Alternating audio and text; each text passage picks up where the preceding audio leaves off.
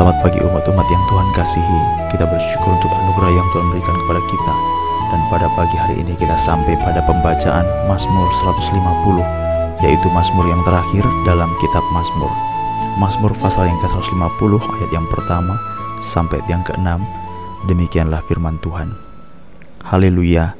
Pujilah Allah dalam tempat kudusnya. Pujilah dia dalam cakrawalanya yang kuat.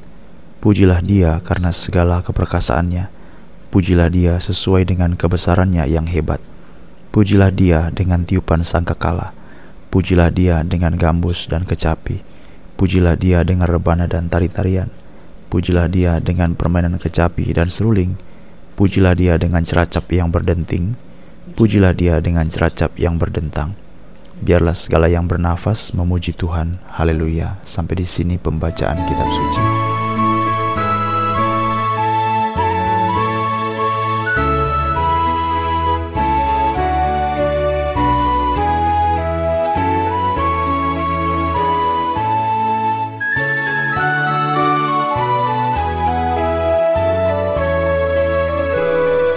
Umat-umat yang Tuhan kasihi, Mazmur 150 adalah Mazmur bagian akhir daripada kitab Mazmur ini.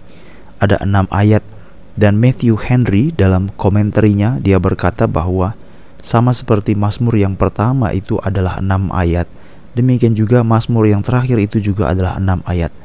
Memang kalau kita membaca Mazmur pasal 1 itu ada enam ayat dan Mazmur pasal 150, Mazmur yang terakhir adalah enam ayat juga.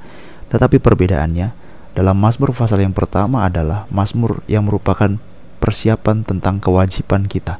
Bagaimana kita wajib, bagaimana kita memiliki satu obligasi, kewajiban untuk mempersiapkan untuk menerima penghiburan-penghiburan dalam takut akan Tuhan, dalam menjalankan suatu kehidupan. Tetapi dalam Mazmur 50 adalah suatu luapan ekspresi kegembiraan sukacita kita, puji-pujian kepada Allah karena segala pekerjaan-pekerjaan yang dikerjakannya, yaitu dalam kehidupan kita. Diawali dengan kewajiban dan diakhiri dengan puji-pujian kita kepada Tuhan. Diawali dengan peringatan-peringatan tentang hidup dan diakhiri dengan suatu kesukacitaan dalam hidup ini. Mazmur ini merupakan mazmur yang sangat indah, mazmur yang sering kali dipakai sebagai ungkapan ekspresi sukacita, memuji Tuhan Mazmur 150 dimulai dengan haleluya dan diakhiri dengan haleluya. Pujian kepada Tuhan. Dalam Mazmur 150 ini, saya ingin melihat ada dua sisi. Sisi yang pertama adalah sisi yang kita pahami secara jasmani, tapi sisi yang kedua adalah sisi yang kita pahami secara aplikasi atau penerapan. Penerapan bagaimana kita memahami Mazmur 150. Yang pertama, kalau kita memahami ini dari sisi secara lahiriah atau sisi secara jasmani, maka apa yang dimaksud dengan Mazmur 150? Ya memuji Tuhan. Memuji Tuhan dengan apa dan bagaimana? Mengapa kita memuji Tuhan? Itu semuanya diungkapkan dengan sangat jelas dalam Mazmur 150. Misalnya, dengan apa kita memuji Tuhan? Pujilah dia dengan tiupan sangkakala. Pujilah dia dengan gambus dan kecapi. Pujilah dia dengan rebana dan tari-tarian dan seterusnya. Jadi dengan apa kita muji Tuhan? Ya puji Tuhan dengan segala hal-hal yang memang terlihat secara fisik, alat musik, alat-alat yang dipakai sedemikian rupa, kita memuji Tuhan. Ini bukan hanya persoalan dengan apa kita memuji Tuhan, tapi bagaimana kita memuji Tuhan. Kita memuji Tuhan dengan satu sikap kita dengan sungguh-sungguh, yaitu kita memuji Dia. Istilah puji Tuhan dalam Mazmur 150 kembali Matthew Henry mengatakan itu diungkapkan 13 kali. Dalam teksnya barangkali hanya terbaca sekitar 10 kali, tetapi kalau menurut struktur kalimat ini ada 13 kali istilah pujilah, pujilah dia, pujilah Allah, memuji Tuhan. Dalam ayat 150 ayat 1, pujilah Allah, pujilah dia. Ayat 2, pujilah dia, karena segala keperkasaannya pujilah dia sesuai dengan kebesarannya empat kali. Ayat yang ketiga, pujilah dia dengan tiupan sangkala, pujilah dia dengan kecapi. Ayat yang keempat, pujilah dia. Ayat yang keempat bagian B, pujilah dia dengan permainan kecapi dan seruling. Jadi ini sudah tiga, tiga kali dalam ayat empat saja. Pujilah dia dengan rebana, pujilah dia dengan tari-tarian, pujilah dia dengan permainan kecapi, pujilah dia dengan permainan seruling sudah empat kali ayat yang kelima pujilah dia dengan ceracap yang berdenting pujilah dia dengan ceracap yang berdentang biarlah segala yang bernafas memuji Tuhan. Jadi ada 13 kali istilah pujilah, pujilah, pujilah. Itu merupakan satu sikap, sikap. Dan kita masuk pada bagian mengapa kita memuji dia. Dalam ayat satu dikatakan dan ayat yang kedua di sana ada alasan kenapa kita memuji Tuhan. Kita memuji Tuhan karena segala keperkasaannya. Kita memuji Tuhan karena kebesarannya yang hebat. Sesuai dengan kebesarannya yang hebat. Jadi secara fisik, secara kasat mata, dengan apa kita memuji Tuhan? Dengan alat musik. Bagaimana kita memuji dia? Pujilah dia dengan seluruh hidup kita bagaimanapun kita bernafas memuji, ya memuji saja. Haleluya, pujilah dia.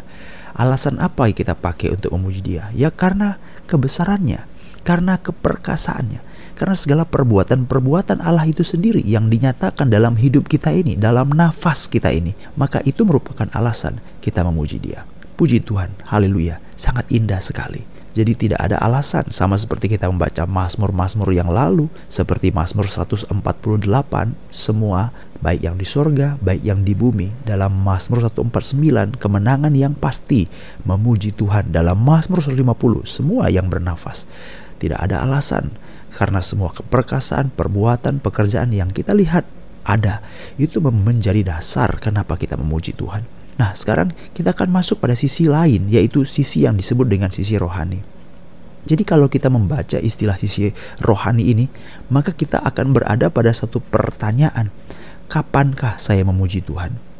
Karena pada waktu kita hanya membaca sisi jasmani, berarti kita hanya berpikir memuji Tuhan itu kalau di gereja.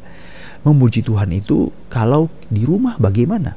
Kalau di gereja ya kita dengan alat musik, tapi kalau di rumah ya lucu rasanya menggunakan alat musik atau pada waktu kita sedang bekerja, sedang santai, sedang di luar rumah, sedang dalam aktivitas lain, apakah kita harus juga memuji Tuhan? Istilah memuji Tuhan di sini dalam arti kata sikapnya ini bukan hanya sebatas sifat jasmani saja sebenarnya, tetapi dalam penerapan yang bersifat seluruh hidup. Mengapa? Karena Alkitab berkata dalam ayat yang keenam, biarlah segala yang bernafas memuji Tuhan. Itu sama seperti ungkapan berdoalah setiap waktu atau mengucap syukurlah dalam segala hal. Jadi kalau kita berkata berdoa setiap waktu, ya mau waktu apa saja kita berdoa.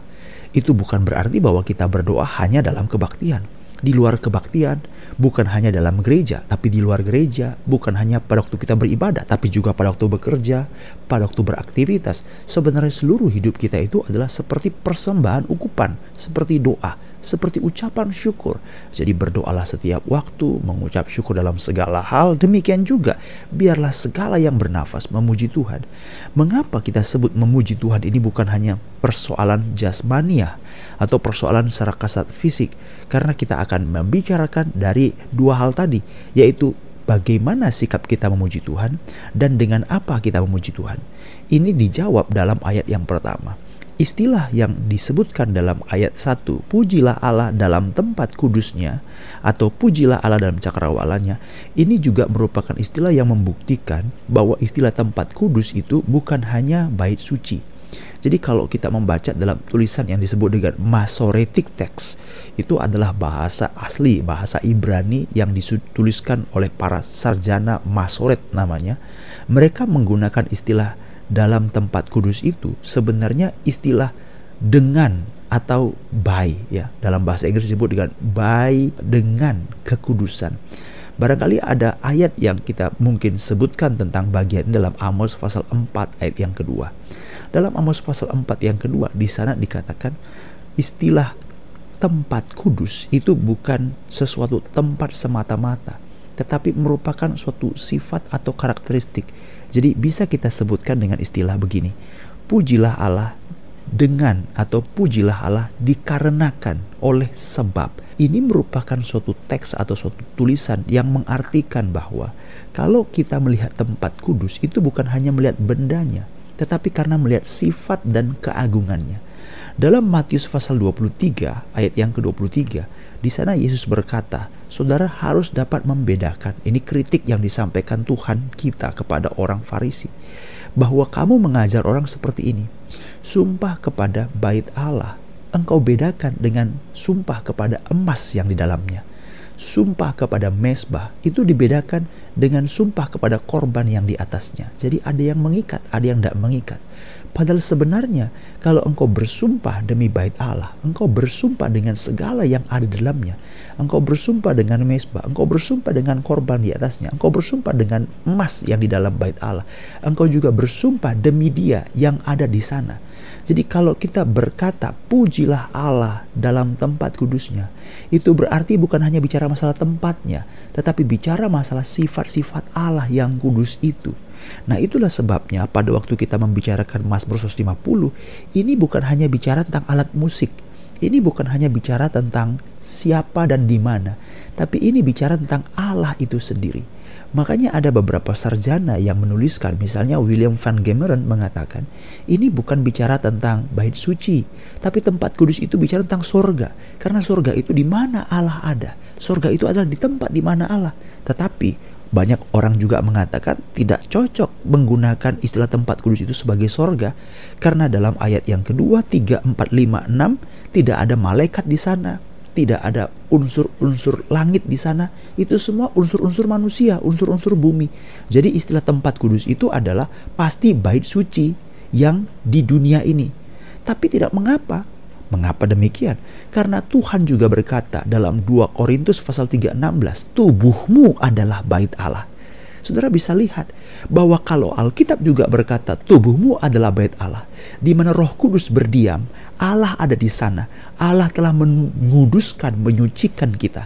Maka bagi kitalah juga kalimat ini, pujilah Allah karena Allah ada berdiam di dalam kamu. Pujilah dia karena pekerjaannya kepada kamu. Apa pekerjaannya kepada kita? Dalam Roma pasal yang ke-15, Roma pasal yang ke-15, ini ada dua bagian ayat yang ke-6, lalu kita membaca nanti ayat yang ke-8 sampai ayat yang ke-13. Di sana diceritakan apa pekerjaan Allah kepada kita dan itu menunjukkan sikap kita untuk memuji Tuhan. Jadi Matthew Henry mengatakan, pada waktu kita berkata pujilah dia, pujilah Tuhan, pujilah Allah dengan ceracap, pujilah dia dengan seruling, pujilah dia dengan rebana dan tari-tarian. Ini bukan hanya berbicara tentang alat musiknya, tetapi bicara tentang hidup kita yang telah disucikan oleh Allah, lalu kita persembahkan sebagai puji-pujian kepada dia. Suatu puji-pujian tanpa nada, puji-pujian tanpa melodi, tetapi hati hati kita yang utuh dipersembahkan kepada Allah. Itulah pujian yang berkenan kepada Tuhan. Maka dalam Roma pasal 15 ayat yang ke-6 disebutkan kalimatnya di sana, kita itu menjadi orang yang menyanyikan dengan satu suara. Disebutkan demikian. Roma 15 ayat yang ke-6. Sehingga dengan satu hati, sehingga dengan satu suara kamu memuliakan Allah dan Bapa Tuhan kita Yesus Kristus. Roma 15 ayat yang ke-6 sehingga dengan satu hati, satu suara kamu memuliakan Allah dan Bapa kita, Tuhan Yesus Kristus. Saudara bisa melihat bahwa kita adalah bait Allah. Kita adalah orang-orang kudus. Bait Allah itu diberikan diam dalam kita. Dalam kitab Yehezkiel dikatakan demikian. Tuhan menjadikan perjanjian yang baru. Ini pekerjaannya bagi kita. Dan waktu dia menjadikan pekerjaan perjanjian yang baru itu Yehezkiel pasal 37 ayat yang ke-26 maka pujilah Allah dalam orang-orang kudusnya. Pujilah Allah yang telah menguduskan kita. Itulah perbuatannya yang diberikan kepada kita. Pujilah Allah karena dia telah menebus engkau, menguduskan engkau, menjadikan engkau sebagai bait sucinya. Pujilah dia. Tapi aku tidak pintar bermain musik. Ini bukan soal nada. Ini bukan soal musik. Tapi bicara masalah hidupmu yang telah disucikan dan engkau persembahkan sebagai persembahan yang murni, yang suci di hadapan Allah. Itu artinya pujilah dia dengan satu suara, pujilah dia dengan kemuliaannya. Nah itulah perbuatan Allah. Perbuatan Allah yang pertama, kita menyanyikan dengan sukacita, yaitu hati kita yang mulia kepada Allah. Hati kita yang disucikan, kita persembahkan kepada Allah. Tetapi ada aspek yang kedua. Ini bukan hanya bicara masalah siapa yang memuji, tapi dengan apa. Tadi siapa yang memuji? Orang percaya yang disucikan. Tapi dengan apa kita memuji? Alkitab juga mengatakan dalam Roma pasal 15 ayat yang ke-8 sampai yang ke-13. Dalam ayat yang ke-8 Paulus berkata, "Yang aku maksudkan ialah sama seperti Kristus telah menjadi puji-pujian telah menjadi sesuatu pengokohan untuk mengokohkan janji daripada Allah. Dia rela supaya bangsa-bangsa diterima sehingga bangsa-bangsa bermasmur memuliakan Allah disebutkan dalam kitab Roma pasal 15. Dengan apa? Karena iman. Karena iman. Jadi bangsa-bangsa boleh bermasmur memuliakan Allah karena apa? Karena Yesus Kristus telah mengokohkan janji daripada Allah itu dengan mati di kayu salib. Lalu dia memberikan iman. Lalu dengan iman itu orang bermasmur memuliakan Allah. Roma pasal 15 ayat 8 sampai ayat 9, 10, 11, 13. Maka kita temukan di sana dengan iman. Jadi kalau kita membaca Mazmur 150 ada dua sisi.